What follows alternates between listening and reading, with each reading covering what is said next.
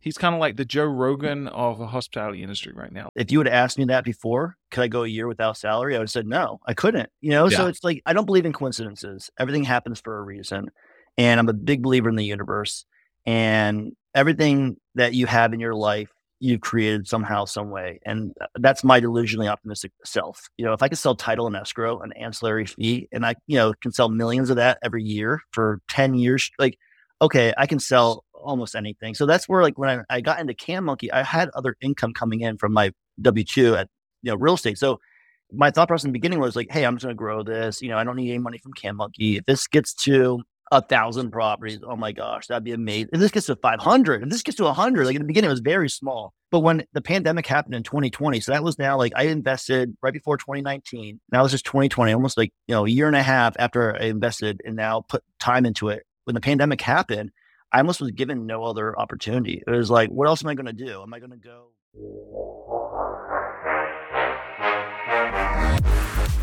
You're listening to Slick Talk, the hospitality podcast, a podcast for those who are in and around the hospitality industry who love, live, and breathe what they do. You can join us for candid and unscripted conversations with hospitality experts and founders as we go deeper into their personal stories while they're sharing their triumphs and trials that got them to where they are today. I'm your host, Will Slickers, and you're listening to an episode of Slick Talk, the Hospitality Podcast. Now, let's begin.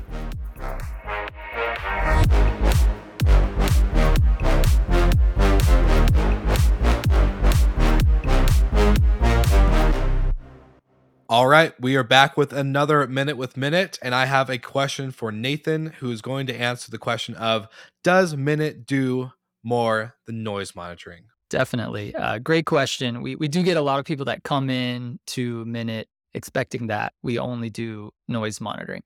And that is definitely a core feature uh, of what we do here. But we have quite a few other features that hopefully um, short term rental managers will, will find interesting. So, number one, we also have security features built in. So, that would be things like motion detection to let you know when guests have checked in or checked out, or when the cleaners have come and gone. We also have a window break detection that goes along with that to let you know if someone's trying to break into your unit. Additionally, we can let you know if a smoke alarm or a carbon monoxide alarm is sounding in the unit with our alarm recognition.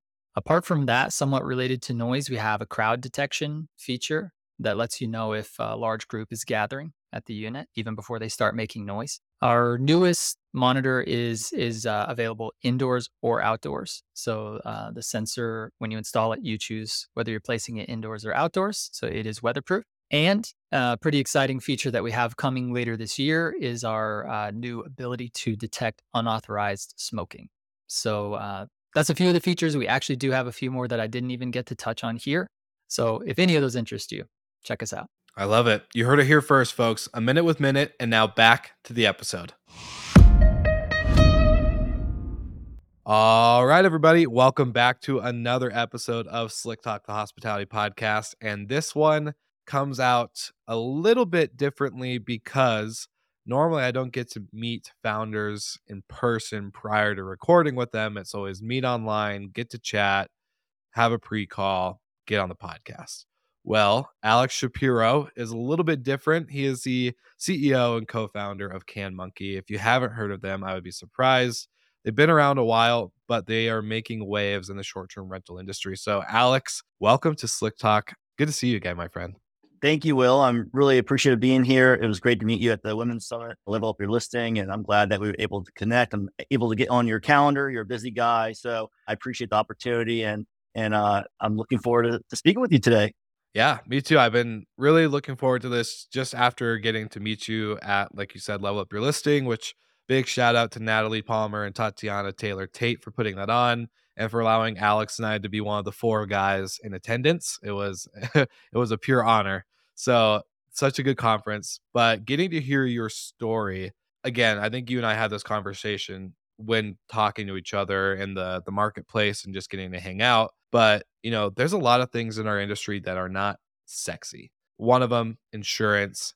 Second one, noise. A third one, trash.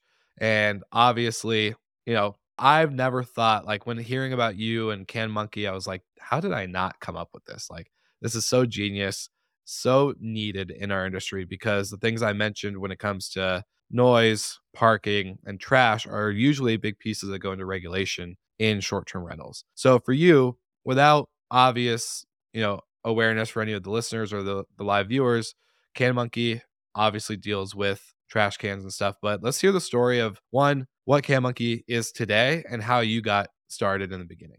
Absolutely. And I appreciate the opportunity. Like once again, so Can Monkey was founded, uh, the idea, the concept in 2017, the, the brainchild, my business partner, Mark started in Scottsdale, Arizona, going after just homeowners in a ritzy area in North Scottsdale. His thought process was if he didn't like doing the taking the trash cans to the curb and back, and he saw his neighbors not wanting to do it and pulling it right into the garage, you know, shutting the garage, cans still at the curb, while he was walking his dog one night. He's like, hey, that's could be a business model. And not even looking into the short term rental or the Airbnb industry. It was just strictly homeowners. So 2018 was our first full year. Mark and his other business partner who started it, you know, went into the business fully, you know, got a website, PR company, um, went, got on the news. Everything you thought that you would have to do in a business is exactly what they did. Invested a lot of money into it, did everything right. The only problem was that this was such a new concept that homeowners, A, didn't know what this was. B wasn't really sure they really needed it. And C was just kind of like, I'll wait because I've taken my own trash can out for my whole life. So it's just, it wasn't like a real urgency for them. So after the first year, roughly, we had about 20 to 25 properties that we've added on, you know, one by one homeowners. His business partner and him at the time, Mark, uh, were are friends of mine. Uh, we're friends of mine. And, um, you know, came to me with the concept of Can Monkey toward the end of 2018 and asked if I wanted to invest. And, you know, as uh, going after homeowners, and I thought initially it was a silly idea. I was like, I wouldn't pay for it. I was even breaking it down the monthly. Like, I'm going to pay this much every week to take trash cans out. That's so silly. That's so stupid. I wouldn't do it. Kind of like, you know, putting them down. But in a way, it was that thing that I know I thought of, right? I went home that night, you know, I'm thinking, okay, the trash can has to go out. I saw my neighbor's cans out. I'll do it when I get, you know, I did the same thing that he said, but now from a homeowner. So I was like, oh my gosh, maybe he's onto something my background at the time was real estate and escrow or escrow and title real estate. And so I had some investor guys that were converting some of their long term rentals into short term rentals.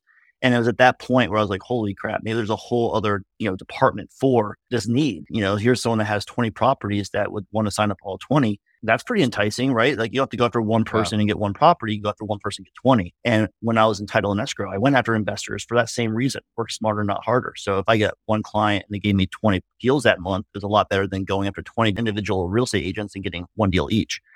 So that was kind of my, my aha moment. Even though at that time, I think they kind of already had a couple short term rentals that were coming on to Can Monkey. That was my like, okay, this is what I can scale. This is what I bring to the table and I kind of changed my philosophy. Like, you know what? Maybe I will buy it. Like, let's talk about it. And at that time, it was my business partner, Mark, and his business partner at the time. And the other guy wasn't really keen on me coming in. What can you do for us? You know, how are you going to help us? You know, was kind of adamant that I wasn't a part of it. I was just like, no, I'll just bring value. I'll just show you what I'm going to do. I'm just going to keep reaching out to these people because I like to create win wins. So I kept mm-hmm. reaching out to people, started bringing some people over that guy was kind of the other business partner was like, no, I'm just not doing this anymore. This is not working out. It's taking too slow. And so I basically came in and took Mark's business partner, got him out of it. You know, he he wanted out. I took over his spot. And then Mark and I were saying, look, this is what we'll do. You do operations, Mark. You make sure the cans go to the curb and back every week. And then I'll make sure that the sales and marketing, which is my background, is getting taken care of. And and then we grew the Scottsdale place, you know, Scottsdale market, uh, until we got to the point where he couldn't do all the routes himself. And then we started looking to other near cities like Mesa, Tempe, which were 20 miles away, but still 20 miles away is far for one can to go back and forth for a driver. So then we started looking to the next city and then the next city and the next city. And that's kind of how the thought process came from just a seed idea to where it wasn't my idea. Like I never came up with Can Monkey. I never came up with the, the thought process. I never came up with the, the website.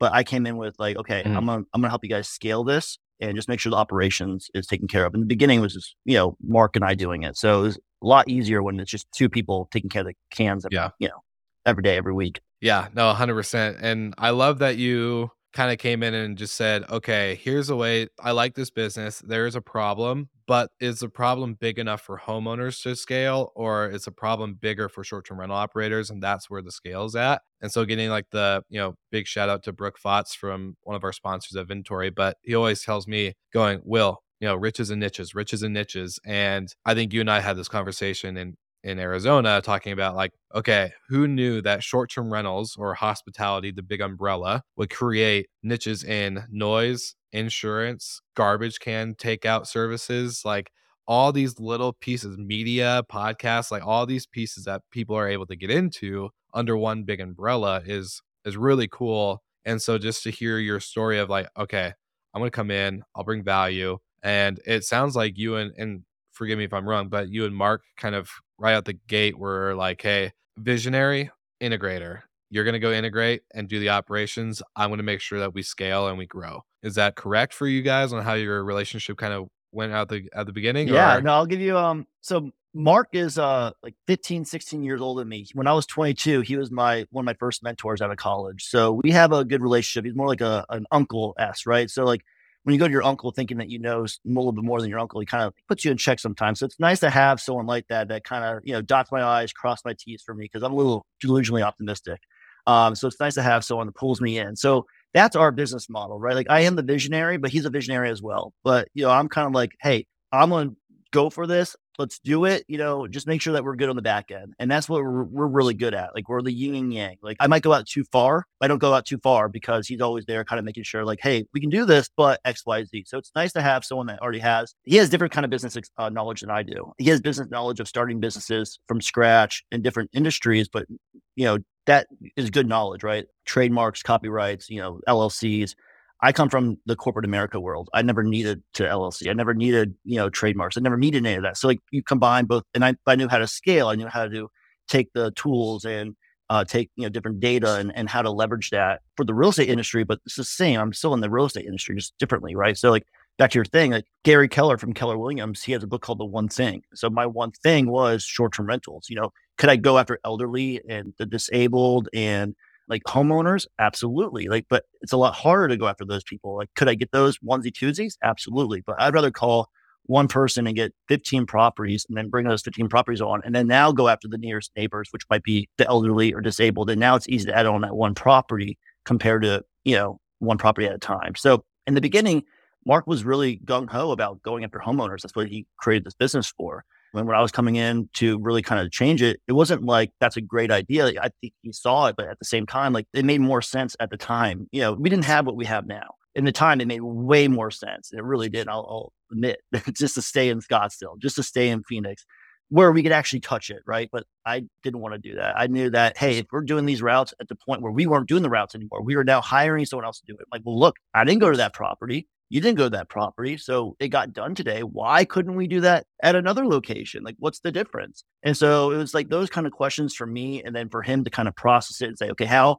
would this work if we did that? And then, okay, let's try it. And so it's nice to have, I go through the whole steps and come back and like, okay, I already know what can go wrong. I know what can go right. Let's just try it. And then am I always right? No. Am I always wrong? No. But it's like it's I that. Goes, hey, I've already seen the path a little bit. Let's just see, and then we'll go in and we'll kind of carve it out a little bit better. And and that's kind of how we got to this point now. And then now with the application, everything we have, the technology, it's I'm glad that we pushed ourselves because we wouldn't if we didn't push ourselves in the beginning, we wouldn't have been able to scale. If we didn't be able to scale, we wouldn't have been able to show that we are sustainable. And if we can't show that we're sustainable, then we can't show that we're prop, you know, and all the things that come with a growing business. Hundred percent. And I love that you guys realize, you know, density in a market is more important than just signing up everybody that you can willy nilly, right? Like I think all entrepreneurs, at least the visionary aspect, you know, it's nice to have a integrator who can kind of humble you down, whether it's Uncle Mark who's like, yo, all right, I'm gonna cross your T's, dot your I's and and kind of bring you down to earth for a little bit. But when it comes to entrepreneurs, we get so excited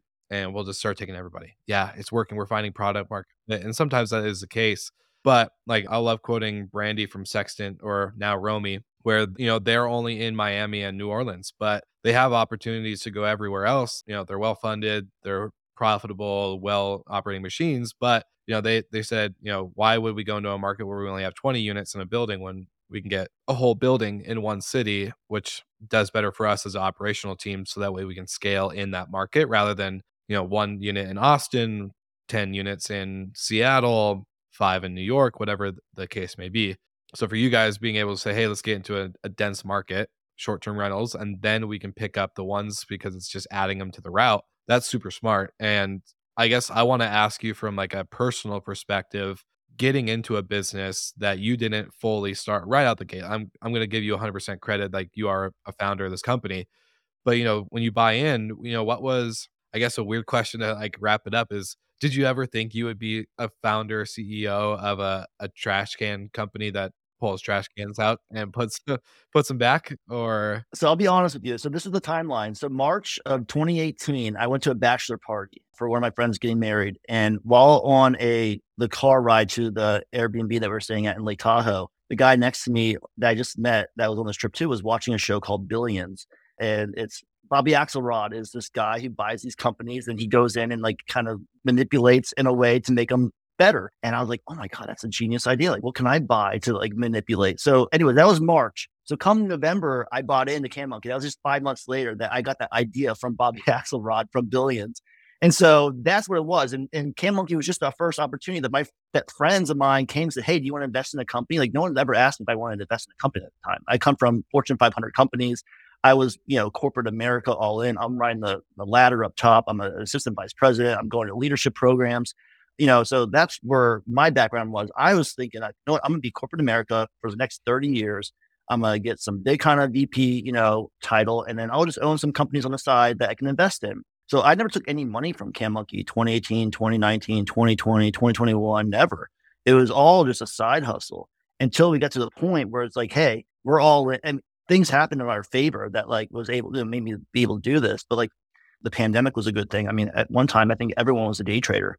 I was a day trader for a couple months that helped me go, you know? So like at one point things just happened in my favor that I was like, no, I can hold off and take money from this. So that's why like I look at, so that was the thought process of how I got into this originally. I never thought I was going to be in this position. But when I kept going back to my one thing, when I got laid off in title and escrow in 2020, I could have gone to another company and consulted or whatever. I was like, oh, screw this. I'm just gonna go all in on Can Monkey. We were under, we were less than 400 properties at that time. And I think we had just lost like almost 20% because Turnkey at the time had just cut off like 70 properties. And I was like, holy, sh- we're, we're done. Everyone's going to cancel. The world's shutting down. And, but also from that is when we started Pool Monkey because I, you know, but anyways, like we started getting a little bit, you know, like I never realized how much of an entrepreneur I was until I got into this aspect and I got to see all these different things from this industry. But no, it was never a thought process of I'm going to run a trash company. You know, it was never like that. And, and even in the beginning, it, you know, it was always, you know, Mark's and his other business partner. And it wasn't until a point where like it was really like Mark and I only. And then that's where I felt like it was my company as well, because it was just Mark and I. It was just the two of us. And at one point, like, and people don't really know this, like, but like when the pandemic happened, Mark got stuck in Canada. So it was Mark and I growing this trash company where my business partner in Montreal, you know, three hours ahead, I'm in Arizona, and we're growing this all through WhatsApp app, Slack, off the mark apps, you know, like everything that like ridiculous. Like going back in time, if someone said, "Hey, do this again," I'd say no. there's no way. Like I, I know there's the end goal, but like the things that we were doing before and the way that we even got can runners to work with us blows my mind. I pinch myself every day because now we have a well-oiled machine, and it's a lot easier to look at it now and be like, "Oh my gosh, yeah, of course I knew what I was doing." But in the beginning, it was just dumb luck, and you know, one person taking a chance on us, one person taking a chance on us, one more coming. I mean, at one point, we we're averaging 10 to 14 signups a month you know, at 35 $39 a month. You know, like I'm thinking I need to add a thousand of these to start making some money. You know, like I can't make money at this. I got a family of five, you know, but you kept staying at it. And that's what you said something earlier. What we did also is we took everything at the beginning. We would take it all. And then until we realized, like, hey, that's not smart. Let's not take that. We even went into Austin originally. Not that we did anything wrong. We just didn't we were saying, hey, this is going to be easy. And we kind of failed in the beginning and we got, we pulled out of Austin. And then we went to Park City for the second market and then succeeded in Park City because we saw what we did wrong in Austin and applied it to Park City. And then went back to Austin and got in. So, like everything that we've done has helped us keep going in the right direction. But a lot of it was just being opt- delusionally optimistic and saying, look, hey, if we did it here, we can do it there. And then now, like I said, we're in 13 states, 66 cities, doing it all with a team of five, you know, managing it, you know, W 2 employees, managing it all from Tempe, Arizona with over 400 active can runners. We just did over 1,000 stops yesterday with 50 routes yesterday, just on a Monday. And it's getting easier, you know? So it's like, it's one of those things we're adding more and more properties always, but like the complaints or like the issues are going down and the properties are going up. It's just, it's changing. So it's, it's really cool to see. We, we are, I used to tease Mark, you'd say that we're a software company, technology company. I'm like, no, we're not. And now I'm like, no, we really are. No, we are a software company. We are running this all technology based company on an application. People sign up to take their cans to the curb and back, and we do it same day. Um, they don't have to talk to anyone. It just gets done. And that is completely a software company. Yeah. And the coolest part I like about this is, you know, we, have said it a couple times in the conversation so far on, you know, a trash company, just a trash company. And and I'm not trying to downplay for any of the listeners, like you have to understand this is a huge logistical nightmare, probably. Not even gonna say probably. I'm gonna say even in one city to understand how I'm sure there's got to be different things that go into county, zip code, neighborhood, suburb, all these little things that kind of HOAs, whatever the the case, you know, by case basis might be, plus time zones and now being in different markets and cities and all that applied, the logistical nightmare that's probably behind it, especially in the early days, like being on WhatsApp and all these off market apps like you're talking about. I can imagine. So like big hats off to you guys, especially on such a in front of your face, but not so in front of your face that it doesn't seem obvious when you're looking at it from a property manager standpoint, at least. You know, we've always had this conversation. Okay, well, we just have to send automated reminders to the guests to bring out the ca- the trash prior to departure or whatever the you know cadence is. But hearing you talk about this, I was like, I'm signing up immediately. Like all of our Florida properties, getting on Can Monkey right now because it is a little thing that does come up and it's you know it affects guest service scores it affects ownership relationships hoa relationships you know especially being remote a lot of operators are remote they're not in their market that they operate in. So yeah being able to partner with someone like you guys and having the tech it's a it's a no-brainer in my head. Well, and we're taking timestamp pictures now. We have geolocation. Like we now are getting a point where we're getting our own dashboard for our clients. So like whether you have one property or 20 properties, you can always call us. We have, you know, great customer service department. We have people that are always going to respond to you, but sometimes people don't want to deal with humans. They just want to look at their own dashboard and see the pictures are there. And our, and what we've learned also over time, and we've gotten a lot of positive feedback from our clients. So for example, like in the beginning when it was just Mark and I, I'd get a call from a client and saying, Alex, you missed our can. Like, how dare you? Like, and like, I'm paying you. I need a refund. And I would just take that internally. be Like, I am so sorry. We messed it up. Like, okay, let me. And I'd call Mark and be like, Mark, what the hell? We missed this. And he goes, We didn't miss this. I took this can out myself. I'm like, You did? And why are they saying that? It's still full. And then you start looking into it. It's like, Well, hey, client, did you have guests leave yesterday or today? Well, actually, the cleaners came today. Oh, could the cleaners put trash in the can afterwards? Oh, that's what happened. Okay, thank you. You guys, you guys are awesome. So I went and I'm like, oh, we need pictures. You know, so like these are things that we took over time that we didn't have in the beginning. We just did it because we would hear from our, you know, customer what they wanted or what the problem was, and then how do we solve it. And a lot of it was just giving them, you know, CYA cover your, you know, we had to make sure that hey, we were there. Here's the picture. This is the time stamped. Could anything happen after this? And what we also found is like, to your point earlier, some properties have trash and recycling cans on separate days.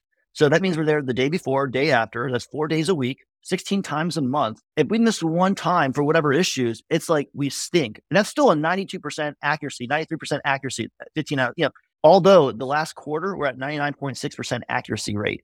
So out of all 40,000 stops, you know, we're almost perfect. But with that still being said, there's still some issues that come up, whether we take the can to the curb, but there's a car in front of the drive, you know, in front of the spot we pick it up, you know, and it doesn't get picked up the next morning. And they, you know, we don't say that's an issue, but we put in the issue, hey, there's a car right here, you know, to document ourselves, you know. Some people think that we need to call them and let them know, but then we had done that in the past. They don't answer. We go do the other routes. They call us back 20 minutes later and go, Oh, you go back? Well, I can't go back now. And we're already gone. So like we learn this over time. But like you said, for the majority of it, it's people just want the, the peace of mind knowing that it's taken care of. It's the guests don't have to do it. They don't have to put it in their notes section. They don't have to worry about the neighbors now, you know, seeing cans for a couple days, the HOA, the regulations in place. And also, I just gave an example of 15 to 16 times a month that we're taking them. Also, like you said, like there's some areas where there's a, a, a, street that maybe divide a city and a city where 15 properties are on this route and all but one is on a separate day. It's like when we had the cities change for the the New Year's and Christmas, all of them changed but one. So we think we're doing a good job in being proactive and changing all the dates, but one of the properties doesn't change. So now that person is mad that we took the can out a day early and, you know, we suck. And it's like, oh, okay, sorry. Like, you know, now we added the notes. Now we know for next year, you know, don't do this one. So, you know, it's like, come on, man, we've been great for six months. You know, you, you know, honest mistake and we'll make sure that we always make it right. At the end of the day, we're dealing with humans. We're dealing with things that are sometimes always changing. But for the most part, we own it. If we do make a mistake, we'll make it right. We have our on demand junk removal as well. So we ensure that your cans are always going to be empty, whether it's the cans taken to the curb, the city empties them and we return them, or we go with our on demand junk removal and empty them for you. Whether it's excess trash left after your guest that, you know, was left, even though we took them to the curb, there's still trash around, or the gate was blocked by a car and we couldn't get to the can and you know we didn't have easy accessible access and you need us to remove it and you send an airbnb insurance claim because the guest left too much trash whatever it is we've seen it all so we just try to be those eyes and ears for our clients and make sure that like you said what we learned is the two major issues are wi-fi and trash so if we can you know take care of the one major issue which is trash then you know take care of everything else grow your portfolio and when you grow your portfolio add us on the back end for your trash vendor all right, Slick Talkers, now for another dynamic sponsored duo of the podcast. I would love to introduce you to Vintory and Safely. About Vintory, we've had Brooke Flotz on the podcast, who is a founder, multiple times, and him and his team know numbers. They know data and they know marketing. They know how to help property managers just like you scale and grow their business by adding more inventory, aka more homes into your rental program that drive the bottom line. For all of you listeners that want to learn how to scale and grow your inventory, you can get a free digital copy of Brooke's book called From Zero to 500 Properties in Five Years. And for an added bonus, if you would do a demo of the Vintory platform, you'll get a $50 gift card to Amazon. Now that's a sick deal. And now to touch on our friends at safely.com. Safely.com helps property managers just like you and I protecting the homes that they manage from structural damage to content damage and, of course, bodily injury. This means plates, linens, cups, couches, tables, curtains, walls, and of course, your guests themselves are protected. And this helps you by scaling your company in order to ensure that you are retaining owners and inventory in your program. If anything is broken or if anyone is hurt, you are able to make a claim through Safely, and within three business days, you can get instantly paid out to replace any items and settle any claims that happen on site without having to deduct from your owner's payouts. That's why I call these guys the dynamic sponsor duo. And thank you so much for tuning into the podcast. Check out their offers in the show notes and back to the episode.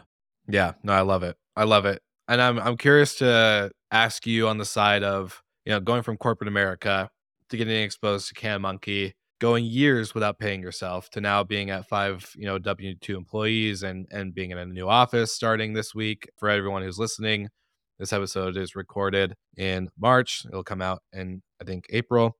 So just understand that there's alex and the team are moving. So as you guys move into a new office and stuff i'm curious to hear from your like obviously you never expected to become the trash man right? Like becoming the the trash guy and and this stuff but, you know, what's been the biggest takeaway or kind of maybe realization, self reflection moment where things really shifted for you going from like, I'm corporate America, I'm climbing the ladder to like, actually, I'm all in on this and building this company and, and getting it to a point where like I can be comfortable with missing out on years of pay versus a lot of people. That's, I know a lot of founders, I have a lot of friends who everyone comes up to me, Will, I have this business idea or I have this podcast. I want to do this.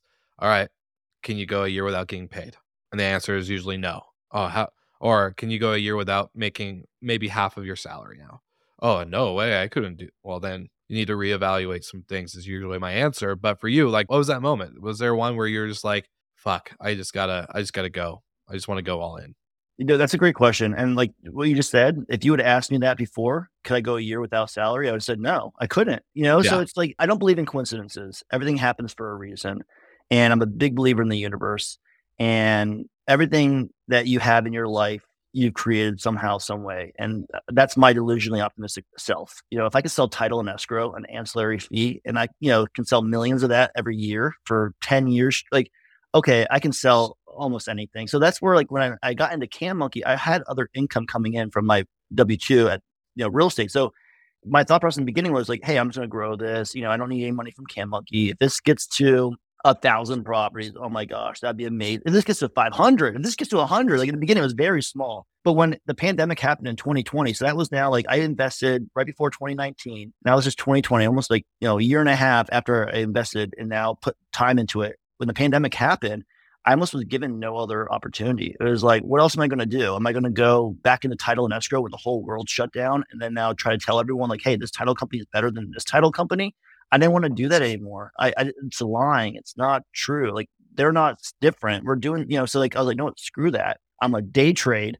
And while I day trade, I'm a grow can monkey and I'm just gonna just hit up everyone on LinkedIn. I'm gonna hit up everyone on Facebook. And that's what I just did. I got obsessed over it and was really like, I'm just gonna grow this Phoenix market. You know, I'm just gonna grow, grow, grow. And Mark and I had a goal, like, hey, if we get this 500, like we just got the 500 properties, like XYZ, you know, like so like we just kind of like think like that. And I believe like when you commit, the universe, you know, will assist you. And that's the thing. Like I don't know. Like I said, I would never go back. Having uh, three kids and a wife that's dependent on your income, and then not having that, and not having insurance, not having you know anything that you're accustomed to, it, was a huge sacrifice. That's what I'm saying. Like people ask what our moat is. Our moat is what we just sacrificed the last four or five years, building the volume up.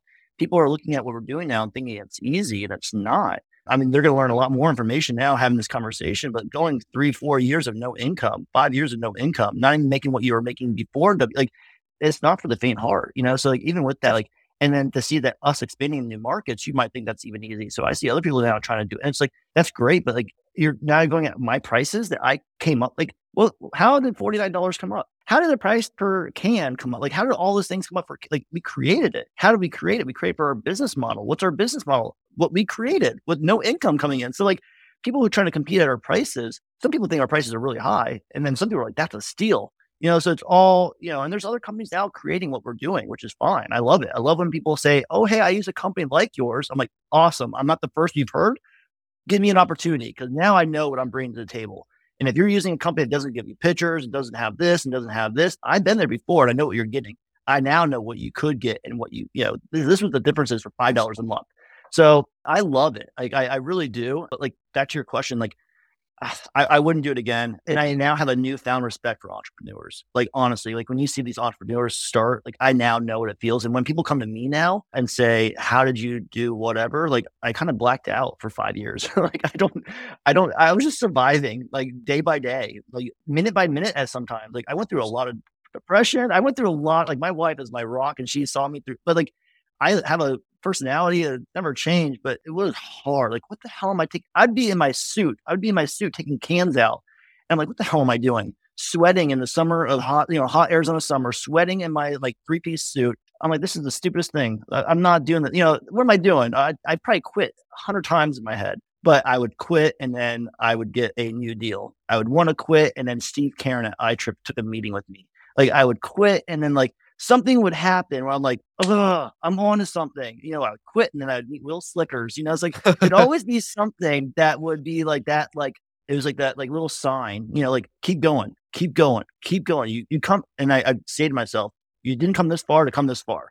You know, like I keep reminding myself of those silly little like quotes that just like was really true. Like one of my mantras, mantras I tell myself every day for years. I don't know why I even say this, but I'm a beacon of light for those who can't see in the dark. I never knew what that meant. And then now being in this industry where all these people are in the dark with how they figure out their trash issues, I'm the beacon of light. I'm the beacon of light for you guys who can't see in the dark for your trash issues, whatever they are. And that's why we're a vacation rental trash solutions company. I don't just take the cans to the curb and back. I'll take care of your cans by cleaning them. I'll do the on demand junk removal. I'll schedule with your PMS system and get on your calendar and do all your departure dates. These are things that we're doing in some of these markets. Like in Orlando is way different than Austin, way different than Park City, way different than, you know, every market. And that's what we just learned over time. I learned to, you know, never say no, to come up with solutions.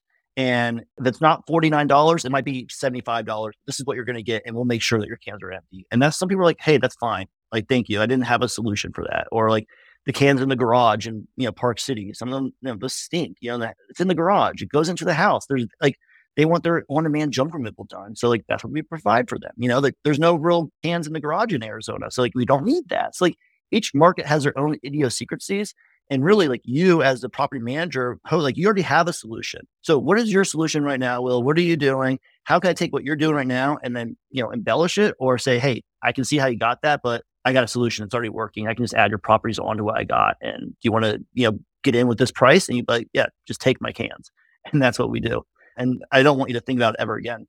Yeah, and a lot of us, you know, depend on our housekeepers or our maintenance workers to really be this extra kind of like you said earlier is you know the boots on the ground we're eyes and ears and depend on them to take out the garbage and it's like in most of their other properties that they work for if they work for others outside of your your company you know they don't have to do that. They have someone that's probably hired to do it individually you know someone in high school is just got extra time that they can earn some cash or a Can Monkey solution but you know it does put a lot of wear and tear on your your housekeeping staff if you actually add that service or that that duty to it and it's one of the la- like when i'm cleaning a house or even my own place the last thing i want to think about is going around the corner to pull out the bin i'm trying to get the hell out of dodge yes you know?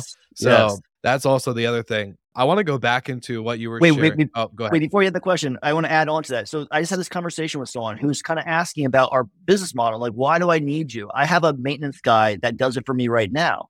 I said great. So like can you tell me a little bit about it? He goes i pay him $2000 a month $20 an hour. So i'm like doing the math. I'm like okay that's 100 hours divided by four four weeks. That's you have a maintenance guy 25 hours a week taking trash cans to the curb and back? And he, he I broke it down for him. Basically, he just told me, he goes, I didn't realize you spending that much time taking the trash cans to the curb. I'm like, so couldn't your maintenance guy be doing more things than taking like 25 hours? So if you're working 40 hours a week, already more than half is taking the cans to the curb and back for you. And that was like, I think he, he already knew the data. He told me. I just took it in a different aspect of it and said, well, can you use that maintenance guy for other things? And I can give you back his 25 hours for like $50 a month per property that you can get from guests or owners or here's another you know ideas of not to come out of pocket with it so sorry to cut you off but that was just what you just said i, I loved it because it's true everyone has a system or solution but at what cost exactly and i would much rather like you just said i much rather pay the 50 bucks per property and just let that 25 hours actually be used to improve the homes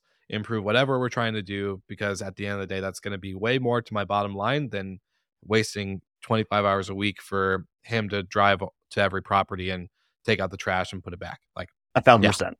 But uh, what I was going to try to get to for you is, you know, you you mentioned a couple things in your story, and this is where I I really geek out. I think you and I have very similar stories in the case of when I left my hotel management job. My constant internal voice was sink or swim, sink or swim, sink or swim, sink or swim that's all I had. I, I didn't think about starting a network. I didn't think about doing all this other stuff. I was just like, get my podcast to be my full time thing, which it was, but it was still like December 27, 2019, right before COVID, not knowing what the hell I was doing, not in the media industry, you know, all this other stuff.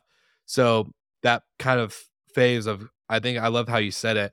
I quit a thousand times in my head, but then I would get a sale or I get this. And then, you know, it, it was just a continuous, I'll quit, something would happen. I would quit, something would happen. And not saying like you're bipolar and going like going to your partner like I quit, I'm leaving, and then you're, you're going back. But in that internal dialogue does happen, and I think a lot of entrepreneurs are afraid to afraid to admit that. So as it's happening, and you're going through depression and other things, because I'm I'm a big advocate of speaking up, especially for men's mental health, in the sense of I attempted suicide when I was younger. You know, I struggled with massive depression episodes that led down that route again to now being full time entrepreneur, slash multiple businesses, multiple team members. You know, it's still not easy. It gets better, I think, but I think there's a, a big misunderstanding that once success comes, that those struggles don't happen ever again. When in fact they really do. There's always that little piece of you, I think, that's kind of like, hey, you sure you should be doing this? Come on. Really, you? You're gonna do this? You're gonna like, you know, whatever it might be. So for you, what would you, I guess, say to any listener, especially we do have a lot of guys that listen to the show, you know, when it comes to that piece, running a company, whether it's in the industry or not, what's some, you know, helpful things that have helped you through that? Especially, you know, you mentioned your wife, I'm sure she's amazing, just being a huge support. So I would love to hear just from you, uh, you know, entrepreneur, founder to founder. Yeah. Yeah. So I will also credit Can Monkey for like saving my life. And I'll be honest with that. I mean, it could have been a lot of the the time that we were in with the pandemic. I went to counseling, went to therapists. You know, I, I was going through a major change. I had my son 2019. So after I invested in Can Monkey, I had my son right after. Can Monkey, my son's name's Cam, Camden. So it's kind of like the universe, like what the hell? So um I had a son, like I had girls and that was my first son. So I, I kind of went through a lot of stuff just like internally as I think you would if any male has a family, whatever. But a lot of it goes stemming from I wanted to be better for like Can Monkey. I want to be better for my, you know, my family and everything. So I wanted to go to a therapist. And, and that's when I learned a lot about myself. And that's what really helped me. So for the first thing I would say is therapy, counseling, that's not like the taboo that people say. I love my therapist. Her name's Barbara. I try to get on her calendar as much as I can. A lot of things that she says are things that I already know. It's just you're your own worst enemy. And those intrusive thoughts, I mean, I never actually tried to do anything to myself to hurt myself, but I had thoughts where it was so vivid that it was very scary. And so to have someone just tell you that, hey, that's normal, it's okay, like how you handle those thoughts, how you, you know, so that was a major, major thing. What I learned from going to therapist is that I was, you know, I was diagnosed with high functioning anxiety, high functioning depression, ADHD. I mean, a, a list of things, high hypersensitive, which all makes sense to me now. Like I had never realized it took me till 30 years old to realize all these things, but those things that were, you know, could be bad things are the reasons why I'm successful. Being anxious is my like kryptonite. Like I love having anxiety. I hate it, but I love it. It gives me a, a sense of urgency about everything. Like I'm like my team is phenomenal. I'm not taking anything away from them. Like I set the pace so fast, so hard that like no one's going to outwork me like that Dwayne Rock Johnson. Like I'm the hardest working, like I'm not the hardest working room. Like I try to work smarter than harder, but I will push us forward. Like I will not stop until I know that not just I'm okay, but my family's okay. Now my family's my team. My team is my clients. Like I try to make everyone else around me more important than myself, which is also not the best. You should take care of yourself. And and that's something else that I learned. It's like if you want to change the world, you know, what you got, you know, there's like this old saying, like, if you want to change the world, you got to change your country. To change your country, you got to change your state. To change your state, you got to change your city. To change your city, you got to change your county. To change your county, you got to change your family. To change your family, you got to change yourself. I was like, holy shit. So, like, you want to go change the world? Start with yourself. And that's what the therapist did for me. And that's what Can Monkey really helped is that it kind of made me go to therapy because I was wanting to quit. I was upset. I was like, what am I doing? I'm not being a good parent. I'm not being a good, you know, spouse or I'm not being good at anything. And really, I, I, was. I was just starting a startup company, and I didn't know that that's what it took. You know, being in my small room in the dark, just banging out emails, banging out connections, banging out LinkedIn, banging out whatever it was. Like it's you. And like when I came from corporate America, I had an assistant, I had uh, I had a GM, I had a GM over the GM, I had like a team, I had I had I had everything. I had a budget. If I wanted to go to Nashville for the STR. Well. I'd like, hey, I need a budget. Like, yeah. okay, cool, here it is. Like, cool. Like now it's like, okay, I want to go to that, but I guess I'm going to sneak in this time, or I guess I'm going to drive there. I'm just, you have to do little things differently. It's always like, ask for forgiveness, not permission. And I just had these little mottos in my head that would just keep me going, you know, just keep me going. Act as if, act as if we already have a thousand properties. Act as if we're already the number one trash removal service in the country. Like, act as if, and then it will happen. And so, like I said, delusionally optimistic is also one of those things that I just, I don't see anything but what I see. And it could be a good thing or bad thing. And I don't go into it like losing. I go into like almost like positive, like this is going to be good because I've already looked at it in the future. And I'm like, okay, we're going to do this. And it's going to be hard, but I know we can do it because this is how we're going to do it. I'm going to reverse engineer. And if we want to get to a thousand, we have to get to 500 and to get to 500 with 250. And this is how we're going to do it. And then just the building blocks. And then every time you get those little wins, and this is something else I learned, I'm really good at celebrating the little wins. The little wins help me realize that I'm on the right track. If I didn't have those little wins and you're only looking at the big things, you think you're going to be failing every day. So every day I try to go to bed at night, put my head down saying, what do I accomplish today? I, blah, blah, blah, blah. Awesome. Like, was that money? Maybe not, but maybe it'll be money next month. Maybe it'll be the connection will lead to another connection. Maybe this will lead to this and this, whatever it is. So like, I just always try to stay positive, positive, positive, positive. And that helps me keep away from the negative mindset because I wake up sometimes depressed and luckily now I have kids and I have, you know, something bigger than myself. Um, you can't be depressed when you have kids, you know, loving on you. So it's nice.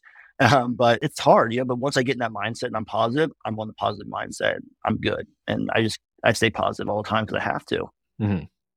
Yeah. I have two questions for you before we wrap up the episode. And, and the first one really goes into, you know, I, I've listened to other podcasts outside the space and there's one that always asks this question of, do you feel like you were born or made to be the entrepreneur that you are? Some people are just naturally wired to work this way, to think this way, to act this way, to be the visionary, to carry up and scale and, and exit and all the above. And then some are are made. They they have things in their life that, like you said, you know, the little things that just kind of show you signs of where to go. that make them to where they are? Do you feel like you were born or made to be an entrepreneur?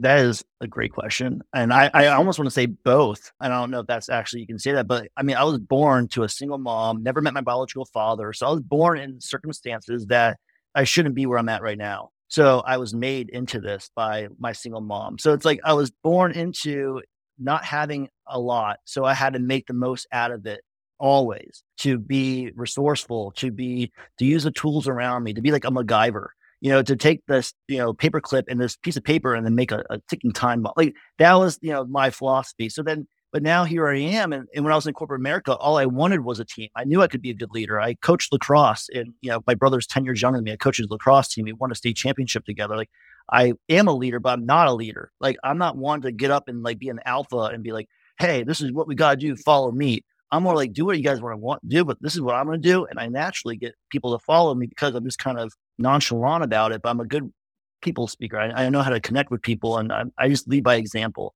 So I think I was born this way. And I think that over time, I was molded in a way where now I'm like where I'm at now, I was molded in this over the last 10, 12 years of my life. All the experiences I've had have molded me to make me where I'm at right now from born. Yeah, yeah. No, I like it. It's a good answer. I think I think there is a mix uh, for some people, there's definitely they were born, they were just naturally wired to go that route. Some people had to be molded, like you you say, and so I, I, like that. The next piece is this year we've been doing something completely different in the sense of trying to weave all these slick talk episodes together somehow without ruining or trampling over other people's stories and and going into the conversations at hand. And so uh, every guest I have, we've been asking them to leave a question for the next guest without knowing who it is. So we don't tell them who you are, what you do, your journey, or anything. We just let them ask a random question that's on their on their mind. So the guest before you, Tyler Kuhn with Savvy Realty, and they only work with short-term rental investors or property management companies for selling homes or selling and buying. And he and I were talking about kind of similar stuff in his episode through his journey and his his story but the question that he was kind of curious because it was off of the conversation was you know a lot of people say especially in business and entrepreneurship what's your why? What's your why? You got to have a why. And simon sinek's book you know start with why like all this other stuff. But tyler admitted on the episode he's like look i don't know what my why is yet. I know what i'm doing and I'm, we're building a successful company and you know i got a team and this and that doing lots of good revenue I don't really know what my why is. I'm still figuring that out. I'm think I'm still learning about myself. And so for his question for you, without knowing who you are, was what's your why if you know if you have one? If you don't know what you have one, what do you think like what do you think it could be around? So I'll ask you that question and then after your answer, you can leave a question for the next guest without me telling you who it is. I love it. My why has always been my internal family. Before my wife and my kids, it was my mom and my brother and sister. They're nine and 10 years younger than me. So even when I was 22 to 32 in the corporate America, like I was working hard for my brother and sister, for my mom. So it's always been outside of myself. And obviously, you know, selfishly, I want to do well for myself and I want, to, you know, accolades. That's what I wanted. My, you know, I wanted the accolades. I wanted the money. I wanted all the, you know, whatever you got from working hard. But ultimately, now I look back on it, it was just to take care of my family in some aspect of it. And then now having my family now, my why is I want to work really hard and have freedom of time. I want to, you know, if I don't go to work today, I want to make it that's a choice. So it goes back to my why would I want to do that? To spend more time with my family. So my my why is my family. And it sounds cliche, but that's really what it is. It's like I, I just I worked really hard to to have the life I have right now. I wanted a family of my own. I wanted the wife I have right now. I wanted the kids. I created everything I have right now manifested it. And so I more time, you know, if anything, I'm, I'm, working really hard right now to have something that is not passive, but something that I can grow and that I know that like I don't need to make millions of dollars a year. You know, like I, I that's what I learned in my twenties. Like I just I want to be comfortable with my family. I want to take some vacations. I just want to be there for you know school drop offs, school pickups, the little things that maybe I didn't have in my life growing up. So that's it. A question I would want to ask someone though is what's a failure you had in your business that you wish you had earlier on? And the reason why I say that because I had a lot of failures that helped me propel in the right direction. And I don't think a lot of people see failures as lesson learns. I think they see failures as a mistake. And that's where I also would challenge an entrepreneur to fail early on, fail, That means you're trying something and that means that it didn't work, but just pivot and move on to another opportunity. Yeah. As as good old Gary Vee would say, fail your face off in the beginning. I love that. Fail yes. so many times that you just you have no choice but to learn from it and grow and do better. You know, I, I resonated very much so with you when you're talking about like, oh, we can go into a new market and go into Austin, but then realize, okay, that's not as easy. So we backed out. And you know, we've done similar things. We launched a big parent company to go into other niches of audio outside of hospitality. And to be honest, like we just weren't ready. Like we really wanted to focus on hospitality and what we're good at and what we know in the industry that we love already in the future when that becomes self-sustaining and doesn't need my day-to-day involvement love to go into other stuff but you know it's being able to fail first or fail forward however people want to phrase it that really does you know there's a little bit of guilt in the beginning. I think we're all humans. We all feel like oh man i can't believe i announced all this stuff and did all this spend all this money and then now you're like backing out and it looks like you're not holding to your word but i think it's okay to realize and be self-aware and admit it whether it's in a recording or on a real life conversation, that, hey, didn't work, not time. It's, uh, it's either a yes and no or not now, you know? And I think being able to be self aware with that is really important. So I love it. This is such a great conversation and getting to like meet you in person, I think really set the tone for this because I, I came in without my notebook, which all my listeners know I always bring my notebook and I love it. Always have like, yeah, it was just really good to have that that one on one time because you are good at people, you are good at you know, connecting. And I, I really appreciate that about you. And we got to meet in Scottsdale and your openness to share your story on the show a little bit deeper than probably most. And, and uh, yeah, so it's been really, it's been really great to chat with you, Alex. I appreciate it. I'm an open book, man. I'm transparent and I like to, you know, create win-wins. And if, if I can help someone, I know it'll come back to me. I'm all about positive, you know, karma. And it's like, you know, I can give someone 10 steps on, I used to say this in real estate and you can do the same thing in, you know, weightlifting or whatever. I can give you 10 steps on how to get a six pack or 10 steps on how to make a million dollars. You got to do one through 10. Are you going to do it? You know, so it's like, that's the thing. I can give you the whole playbook of how to build Can Monkey. Are you going to do it? You know, are you going to take all the, you know, so that's like, I don't try to hold anything to the chest, you know, any way I can help someone one way or another, you know, it'll come back to me. And, and that's how, and it's, it's something else you just said that made me think about it. It's back to the failing forward and failing first. I, I heard something that I keep in mind too that helps me with that thought process. It doesn't matter how good you're doing, but how long you're doing good. So if you are still moving, you're still in the motion of creating and, and you're moving in the right direction. If it's a step backwards, but you're still going, like it's okay. As long as you're moving and you're still going, you're still doing good.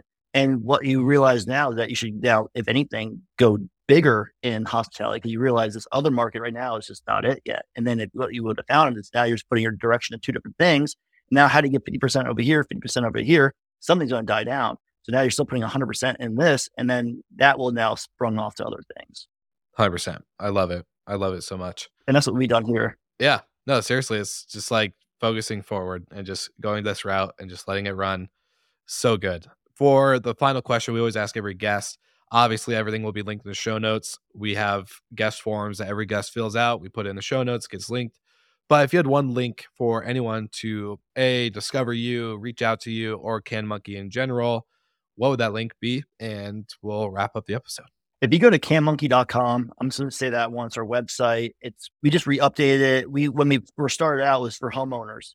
And what we just done in the last 30 days is we created a whole vacation rental side of it. Like I said, the homeowners would go in, they'd set up one property. Our vacation rentals don't have that. So canmonkey.com has a vacation rental side for a vacation rental management side of it. You can put one to 100 properties what you're managing, the city you're at. And if you're in a market that we're not in yet, which is really cool, we're getting into new markets right now in five to seven days from getting the property addresses to getting a can runner to getting the routes up and running within a week. So I challenge anyone that's having any trash issues that maybe is curious about how to get a, solution or how to get us in your market if we're not, or your city or whatever, reach out to us. Let us know, you know, you're, you're interested and let our team uh, work our magic. I love it. And just FYI for all the listeners, we will put this in the show notes as well if you haven't seen it. But you get one month free with Can Monkey if you mention this episode. So make sure that when you're signing up, you let them know, hey, I heard Alex on Slick Talk great episode. Give them the encouragement. Thank you for offering that to our listeners. I, I know I'm going to be one a user of Can Monkey in general, but going to be promoting it throughout all of our stuff because obviously we need some game changing stuff like this to just come and make our lives a little bit simpler. so I appreciate you. Of course. No, thank you so much for being on the podcast. And for all the listeners, you know what to do. Like and subscribe, all things Can Monkey. Show them some love from the Slick Talk family and the fan base that we have out there. And of course, like always, we'll see you again next week.